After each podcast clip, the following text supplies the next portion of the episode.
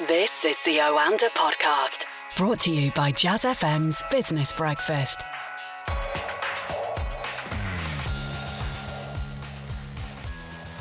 You're listening to the Oanda Market Insights podcast with me, Johnny Hart, where each week we preview and review the big business and market stories with Oanda senior market analysts across the world.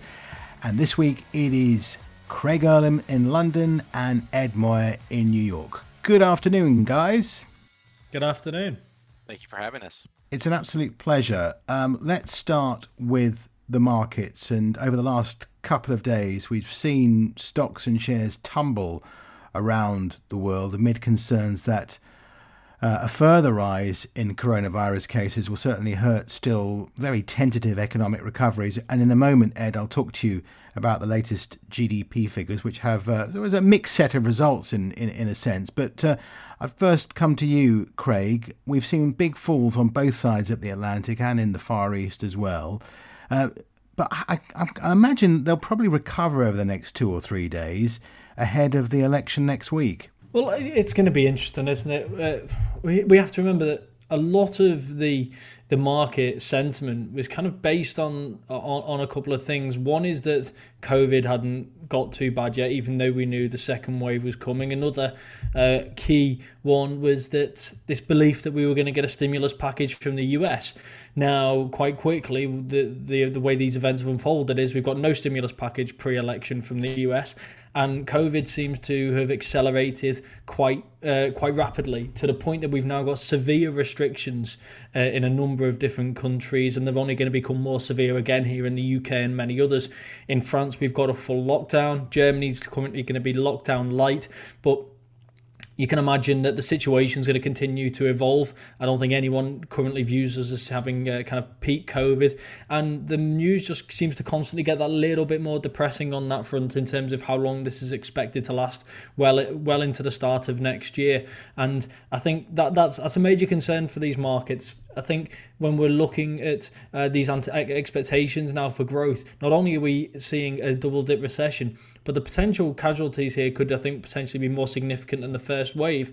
After that first wave, it feels like uh, the, a lot of these, they're kind of like a wounded animal. They're, they're, they're very weak going into this uh, into the second wave. And while there is going to be extraordinary amounts of government support around the world again, there was an, it was inevitable that we were going to see some companies going bust in that first wave, and that we were going to see some levels of unemployment.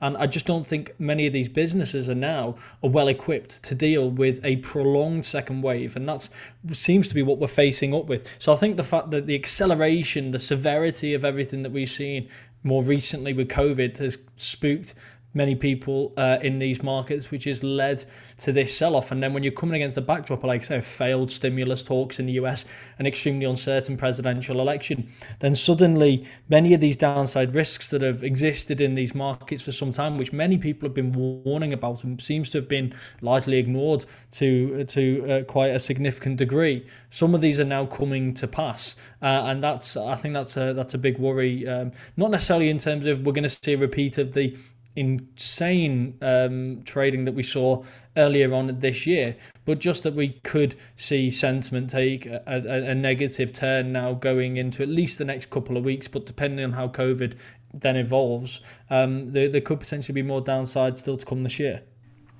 And Ed, how is economic sentiment at the moment? Um, these GDP figures that came out today suggesting that the US economy merged quickly from the depths of the crisis. Uh, but full recovery obviously remains out of reach. But the, the economy did grow at, um, it seems churlish to call it a record because it came from such a low, but 7.4% in the three months to the end of September for the previous quarter. Obviously, it suffered a major decline before that, and output remains lower by about 3% compared to the same period a year ago. But these numbers are actually better than was originally anticipated. So there is some positivity there in those figures, is there not? Well, yes, I think today's data did come in better than expected. However, the outlook continues to deteriorate. I think when we take a look at the, the virus spread across the US, whether it's new cases, hospitalizations, or even the death toll, unfortunately, they're all trending higher. And I, I think as you you know take a look at just um, you know what has really you know supported the economy uh, a, lot of this was uh, based off of that stimulus that we saw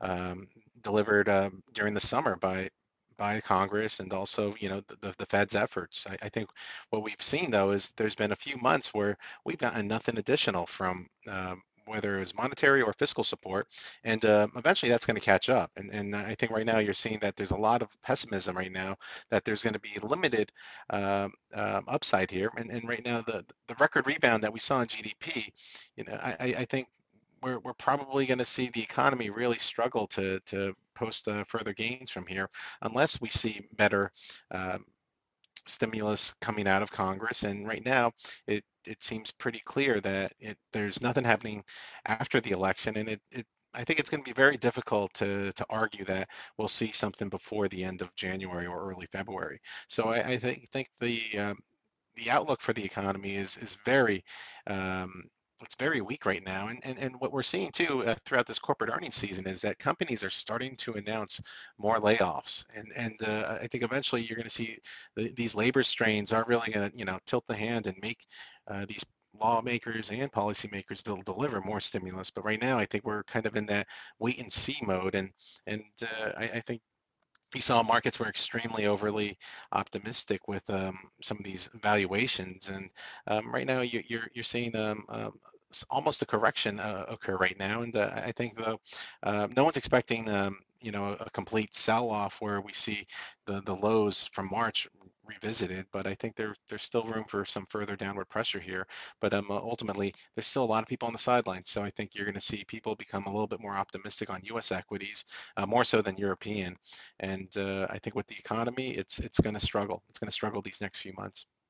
And talking of layoffs and redundancies, uh, Craig, of course, the famous furlough scheme um, comes to an end in a couple of days' time. Of course, the Chancellor has announced uh, a, a, new version uh, of the scheme, which isn't quite as broad, but uh, this has kept the economy going over the last uh, quarter or so, hasn't it? With uh, many, many millions of people keeping their jobs just because of the furlough scheme. So we are now entering uncharted territory, are we not? Yeah, we are. And we're inevitably going to continue to see job losses now over the course of the next month or two as a result of the furlough scheme becoming less generous the new the new scheme effectively being designed to just look after what the chancellor termed viable jobs and there's going to be a certain amount of uh, jobs which are not going to be deemed viable for the next couple of years. You're looking at many of the airlines for example. It doesn't matter if you extended the furlough scheme another 3 to 6 months. They're not they're, they're not forecasting demand uh, and capacity levels to return to the same levels for at least a couple more years. So i think the, the, the I think the chancellor is just looking to not support those jobs which are no longer deemed uh, viable. But the problem is going into a second wave, how many more jobs are not going to appear uh, viable, and what kind of levels of unemployment can we potentially look to get to? Um, uh, so it, it's going to be it's going to be extremely interesting to monitor this over the next couple of months. But I think it's going to be incredibly challenging. The new scheme may stop us seeing 8, 9, 10% unemployment for the next six months, for example. But I, I do think it is going to be an extremely challenging period now, and I think the Chancellor is going to be called on to do more because we've already seen you, you we separate uh, the country into three tiers, uh, and tier three is initially looked after and then they have to announce measures for tier two. Because the problem is if you work in a hospitality industry and the chancellor's told you you can remain open but no one can actually meet up uh, friends wise within your establishment then you're actually costing this this business around a, a third uh, 50% maybe even two thirds or more of their actual business. So the, they may as well be closed uh, and being back on a furlough scheme.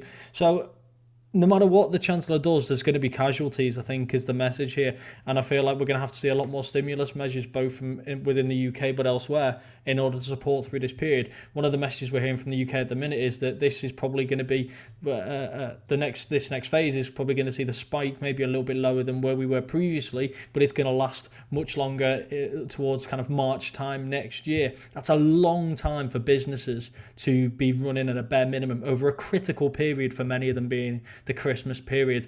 So um, I, I do fear that this second wave is gonna ha- is gonna bring far more casualties, unfortunately, from a, an employment and business perspective than the first wave did. I hope I'm wrong, but um, I, I do fear for the worst at this point. We do seem to be a long way now from those uh, very positive days in the summer and July and, and August when we had the Eat Out to Help Out scheme, and almost people were fooling themselves that we could get back to normal. And now we're in a situation where this government is still holding on and holding on because it's very reluctant to basically close the economy like we've seen in some areas of Europe. Um, not obviously altogether closing the economy, but certainly taking the restrictions that little bit further. And uh, the Conservative government very reluctant at the moment. But this does feel a little bit like March, when people said at the time, you know, you need to do a lockdown earlier in mid March, and then they waited two weeks, and they say that those two weeks cost thousands of lives. But you can understand from the government's point of view, uh, particularly Boris Johnson, who is always going to be reluctant to shut down elements of the economy because people's jobs and livelihoods are at stake. It is the ultimate choice, is it not? It is, and uh, the, the, you can see the the case for either the kind of the kind of hard resets, the two week shutdown, three week shutdown, four week shutdown. You you cut off the virus as much as you possibly can, then you get the economy moving again, and once again you then encourage social distancing, mask wearing, and I think maybe after this second wave, people may take it a little bit more seriously. You saw this kind of lax attitude appearing uh, uh, over the last few months, uh, uh, and I think another severe second wave, and I think people may start to take a little bit more notice. But you you can almost you can see a case for both. Um, you look at somewhere like China where they did take measures which at the time were labelled draconian, that they were saying that you would never see a Western country adopting such kind of uh, such a shutdown uh, approach. But then the, they've been extremely successful in re- in reopening the economy since, and we're seeing that evident in a lot of the economic data. Then you see the complete opposite approach, like we're seeing in Sweden, and you've seen some of the benefits of that approach uh, as well. The the kind of approach to herd immunity and the impact that the benefits that it's had for the economy. Uh, although we are starting to see, uh, I believe, uh, increases in the number of cases there once again. So you will have to again judge this um, uh, in past tense uh, at some point in the future, which is obviously the easier way to do it. I think ultimately it seems with many of these governments, pretty much all of the governments, it seems, apart from Germany, uh, everyone's going to get it wrong for one reason or another, and it's an impossible job. I've said it before, and I'll say it again. I'm not envious of any leader who's got to be making decisions in this environment because if everyone within the country disagrees, then you're not only can you not appease everyone, but it feels like you're only going to appease a very small portion, no matter what decision you make. I want to focus more on the American economy in a minute, uh, Ed, and particularly uh, how President Trump has been bigging up the US economy and the figures over the last uh, uh, 24 hours or so. But a quick word from you, Craig, about uh, the ECB this week. What happened there? So it was kind of in line with what many people were expecting, really. There is some that were hoping that they may uh, announce some stimulus measures today, that the the lockdown that was seen uh, announced in France, the, the, the lockdown like that we're seeing in Germany, and the more restrictions we're seeing across, and the, the rising number of cases, Italy seeing a stark rise uh, and therefore we're going to see more restrictions there as well. I think there was some hope that we were going to get a surprise stimulus, a kind of little jolt for the markets. I, I very much see the case for not doing that today uh, and for holding off, and exactly what the ECB has done. The simple fact remains that we've only just seen these uh, measures announced by Germany and France, and the situation is going to get worse before it gets better. So they're kind of, if the ECB had acted today, they'd have been effectively reacting in the dark. Moreover, between now and the next six weeks, there's a lot that's going to unfold. We're going to see how severe COVID's going to get in terms of this second wave, or at least have a much better idea. We're going to know whether we're dealing with a Brexit deal or a no deal Brexit, which is two very different prospects as far as the UK, uh, but also the EU is concerned. And even a little bit further afield, the US president, presidential election, we're going to see how that's unfolding, what it means uh, there as well add all together uh, uh, on top of all the economic data which we'll get in the interim uh, and the fact that they'll have their new economic forecast and it's so rare that you actually see a big policy shift at a meeting when there's not forecast to support it. So I think that was one of the big arguments against today. So I think the ECB's made a, a very sensible decision. They very much made a sent a very clear message to the markets that it is a case of just not today, it will be tomorrow, uh, suggesting that there's going to be a recalibration uh, uh, uh, of monetary policy, that they are that the risks are clearly tilted to the downside, that the economy performed better in Q3, but is expected now to perform much worse in Q4, the risks very much tilted to the downside. All of these warnings very clearly laying the groundwork for more monetary easing at the next meeting. It's just a question of what they're going to do. I think more QE is inevitable. It's part of the asset purchase program, the um, pandemic and emergency purchase program.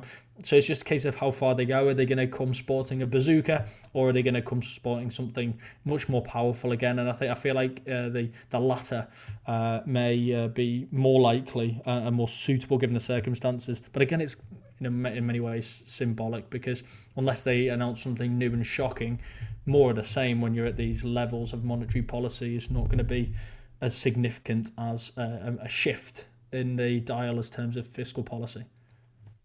Okay, um, well, we're set for an extraordinary next few days. Um, you mentioned Brexit, there could be a deal, um, but beyond all that, the only game in town is going to be the US presidential election uh, Tuesday, Wednesday, and uh, probably beyond, Ed. I'm sure you agree. But there's so much at stake on this election. They're calling it the most important one since the Second World War. We've had that. We've heard that all before, haven't we, about how important these elections are? But this seems to be uh, one of those moments in history where uh, if it goes one way, then the rest of the next 20 or 30 years will be very, very differently shaped. But I have to say, for me, it's not about whether Biden will win.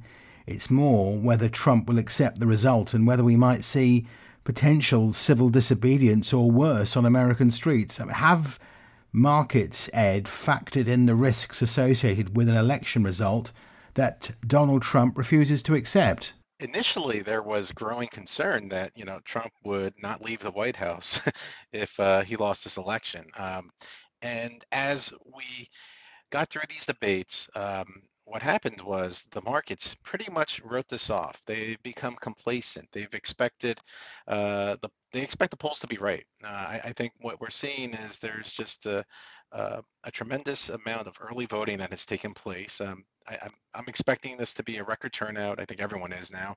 Um, and if let's say we see 150 million votes, um, right now over 75 have been casted. So I think it, it, there's strong optimism here that you know this is going to be a record turnout. And if that's the case, then I think you're going to have a lot of people expect that these public opinion polls are going to be right. And I think what we're seeing is there's just too much momentum and it's not just across the battleground states it's even seeping into these red states so a decisive biden victory and this is what wall street is starting to, to price in is going to cement that belief that you know trump will leave the office and if he doesn't i, I think that you know there there is yes that concern that we could see um, some disruptive behavior and riots. And um, however, I, I, think that you're you're, going to see that is not likely to to I think pan out. Um, um, there there you know ultimately if he contests this election, if there's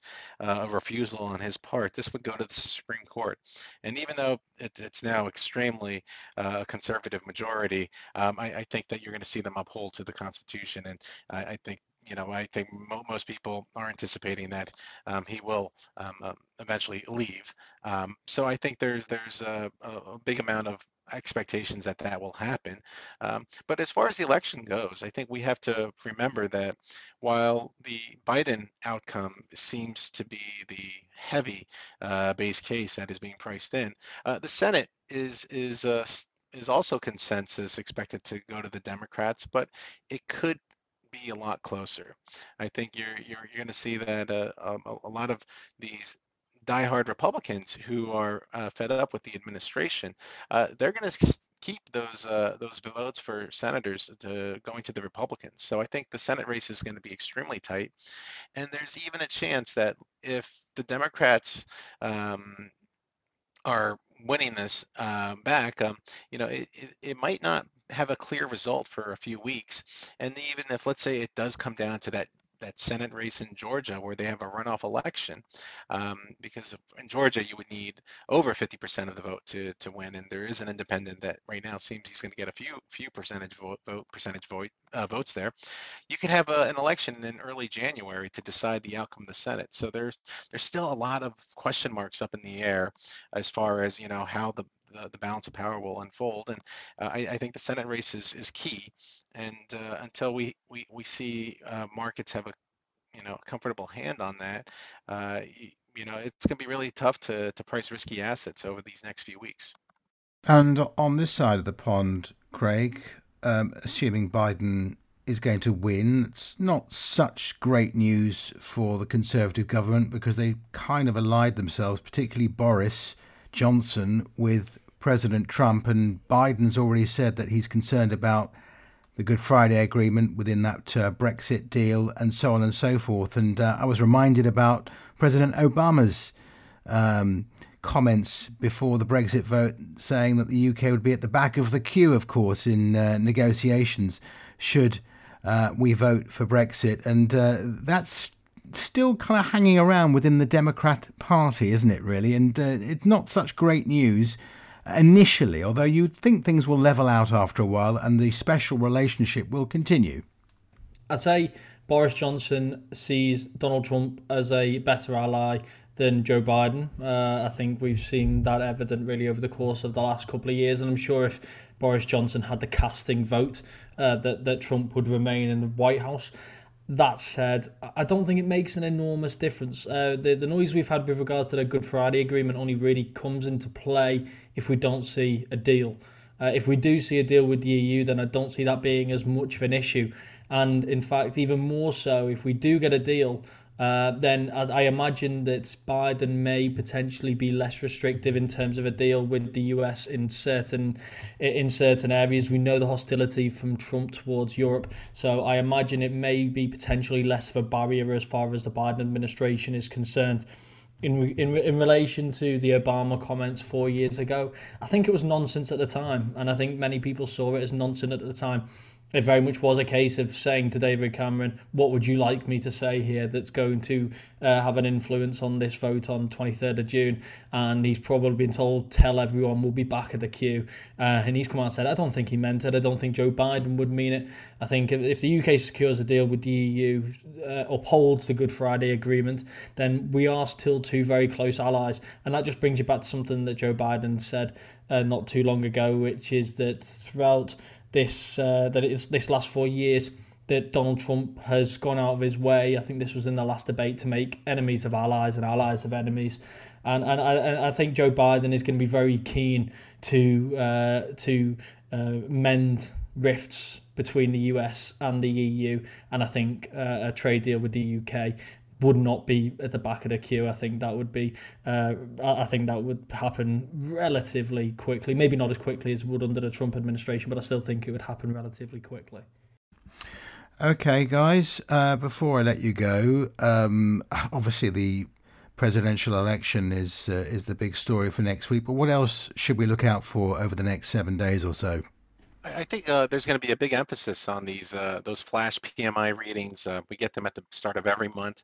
I think the uh, economic recovery, uh, we're going to you know get a cue as far as you know how bad is the slowdown um, you know taking place, and we have a few big rate decisions. Um, I, I, think uh, lost in this election madness is that the fact that central banks are are ready to act. we have the RBA on Monday night or Tuesday morning for you guys. Uh, they're they're expected to uh, cut rates, um, and then um, after the election, we have uh, the uh, Bank of England, and uh, the, I think uh, you know the outlook has deteriorated further. I think there's a, you know there's growing expectations that you're going to have more dovishness come out of them, and then on Thursday we have the the Fed with their rate decision, and the Fed has been you know consistently you know, preaching to Congress to deliver more stimulus. They haven't. And I think a lot of policymakers were expecting that they were going to deliver uh, uh, some type of uh, skinny deal before the election, and and now the Fed's going to have to you know address you know the the concerns you know over these next couple of months, uh, because it it seems pretty clear that uh, it's going to be an uphill battle to see anything come through and uh, I think you're to probably see the Fed is to have to, you know, touch, you know, whether or not they're getting closer to adopting yield curve control. Uh, are they going to increase their asset purchases? Uh, so, so uh, this is a this is going to be a meeting that's going to kind of signal, you know, what's the the Fed's, you know, you know, next steps. You know, the, the toolkit is they're they're running out of options here, uh, and uh, they can't you know make up for any shortfall with fiscal support. So we're going to see a, a, Fed that's likely to uh, make sure that um, the markets know that they have their back. But I, I think there's there's there's a potential you know upside here uh, I think for risky assets if the Fed does deliver somewhat of a, a clearer message. But uh, I think uh, you know it's it's it's going to be a meeting that's heavily followed, especially you know once we're beyond the election. And uh, Craig, any chance that the Bank of England will next week announce uh, negative interest rates? Uh, I would say no. Um, uh, maybe that's just my own bias leaning me, uh, leading me. Uh, but no, I don't think there is. I think there's a, a, potentially a strong chance that they will announce more quantitative easing. Though um, they, they've they've indicated before that the the the the, the current purchase take them up to pretty much the end of the year the, the, the economy is going to suffer now in the final quarter of this year with the re- restrictions which are being imposed across the country. And already it seems that almost every day you see an alert on your phone which says this region has moved to tier two, this region has moved to tier three. In fact, there was literally an alert on my phone right just, just as we started this podcast uh, to say that parts of Yorkshire has moved to tier two uh, and, and, to say that uh, other parts of the country has moved up to tier two uh, as well. So when when we're seeing this on a regular basis, it is going to take its economic toll. Uh, it is going to take its economic toll, and I think the Bank of England is going to be forced to respond. The uh, I said earlier that it seems very rare that central banks will act, um, barring earlier this year, of course, uh, when they're not releasing economic projections. And November is one of those quarterly economic projection meetings, uh, which means that I think it wouldn't be surprised me if the Bank of England does increase its quantitative easing program next week. So I think that will be uh, certainly one to watch. As Ed says, the central banks are going to be key now once again in the next period on top of the fiscal authorities. Much of the economic data, I, I think, is going to be ignored again because it's going to be seen as old news uh, in much of the way that we've seen at times over the course of this week, which again makes those PMIs all the more interesting because they give us a much better indication as to how businesses view the current restrictions rather than what happened three months ago, for example. So I think that is going to be interesting. But ultimately, I just I, I just can't see past the election at this point. The election is number one, number two, and number three and uh, and maybe Brexit uh, on top of that because we are now hitting another crux point. Forget the deadlines, forget all of that. We are hitting a point now where there's going to have to be a deal. They're running out of time. They're running out of time in terms of there's just not enough of the year left. And this is something that has to be ratified in the European Parliament, in our Parliament, and across 27 member states we are running out of time. So in the next couple of weeks, we're going to have to have a deal. And I, have said before, i have always been optimistic that we are going to see a deal. Ignore the brinkmanship, ignore the garbage that we see in the media. Ignore all of that. Ignore the deadlines that have missed. Ignore the fact that this has taken far longer than it should have. Um, and if you wouldn't mind, ignore the fact that I said Theresa May's withdrawal agreement would get through. Uh, I've always been confident that there will be a deal and that we wouldn't leave on no deal terms at the end of all of this. Uh, and I think, despite the fact that it was it was just nonsense, the the the week's pause in these negotiations because it just seemed like a bit of a petty squabble at the worst possible point. I think the fact that I think it, it was kind of a soft reset for talks and it enabled now these talks to resume uh, on a much more kind of level uh, level surface, level playing field in terms of both sides can now afford to compromise without losing face publicly because the pressure was ramping up from both sides that one side was going to be seen to lose and neither side can afford for that to be the case. So I feel like these talks have now resumed in a manner that compromises can be struck without uh, without it costing politically back at home and therefore I'm more optimistic than I've been for a long time that we're going to get this deal over the line. So the next couple of weeks is going to be key. But like I say, I think the election right now is one, two and three.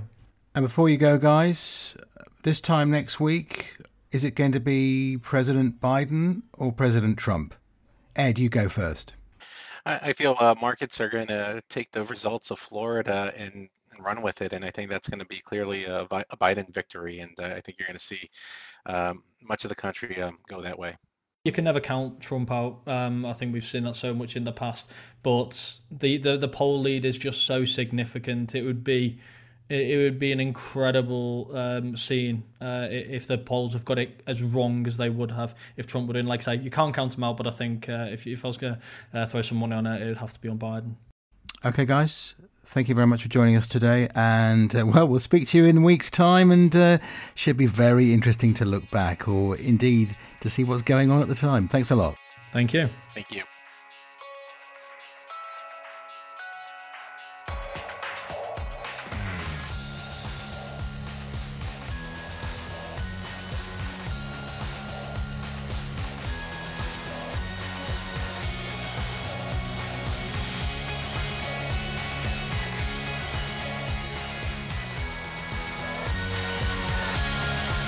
The Oanda podcast from the team behind Jazz FM's Business Breakfast, a daily early morning 30 minute briefing for the day ahead. On air from 6 a.m. Listen to Jazz FM on DAB, online, or just ask Alexa.